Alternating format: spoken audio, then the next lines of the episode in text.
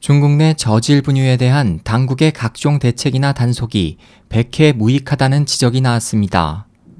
미국 자유아시아 방송 RFA는 중국 국가식품약품감독총국이 2일 자체 홈페이지에 발표한 내용을 인용해 지난해 10월부터 3개월간 93개 업체가 만든 조제 분유를 대상으로 274회의 샘플 조사를 진행한 결과 6개사 제품이 기준에 미달된 것으로 나타났다고 보도했습니다.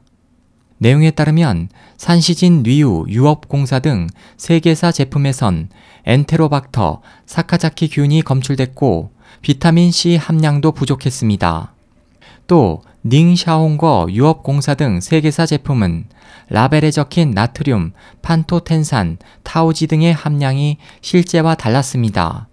총국은 지난해 전국의 조제분유 제조업체를 대상으로 실시한 3,397회의 샘플 조사에서 94건이 불합격 판정을 받았다고 밝혔습니다.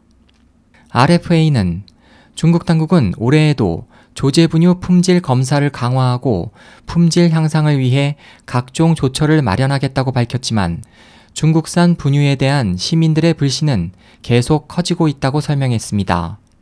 RFA에 따르면 홍콩 당국은 중국인 입출입이 절정에 달했던 지난달 29일에서 31일 분유 밀수에 대한 집중 단속을 벌여 49건을 적발하고 487kg의 분유를 압수했습니다.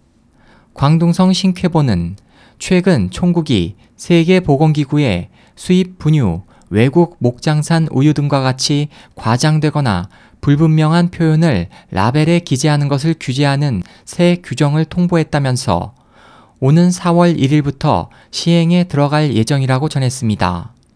이 규정이 시행되면 국내 외산을 합쳐 4천여 개에 이르는 분유 제품이 600개에서 800개로 축소 조정될 것으로 보입니다.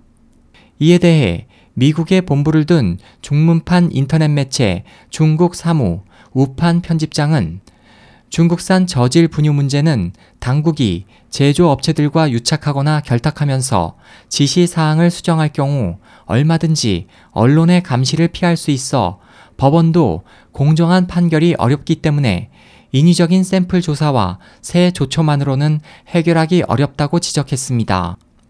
SOH 희망성 국제방송 홍승일이었습니다.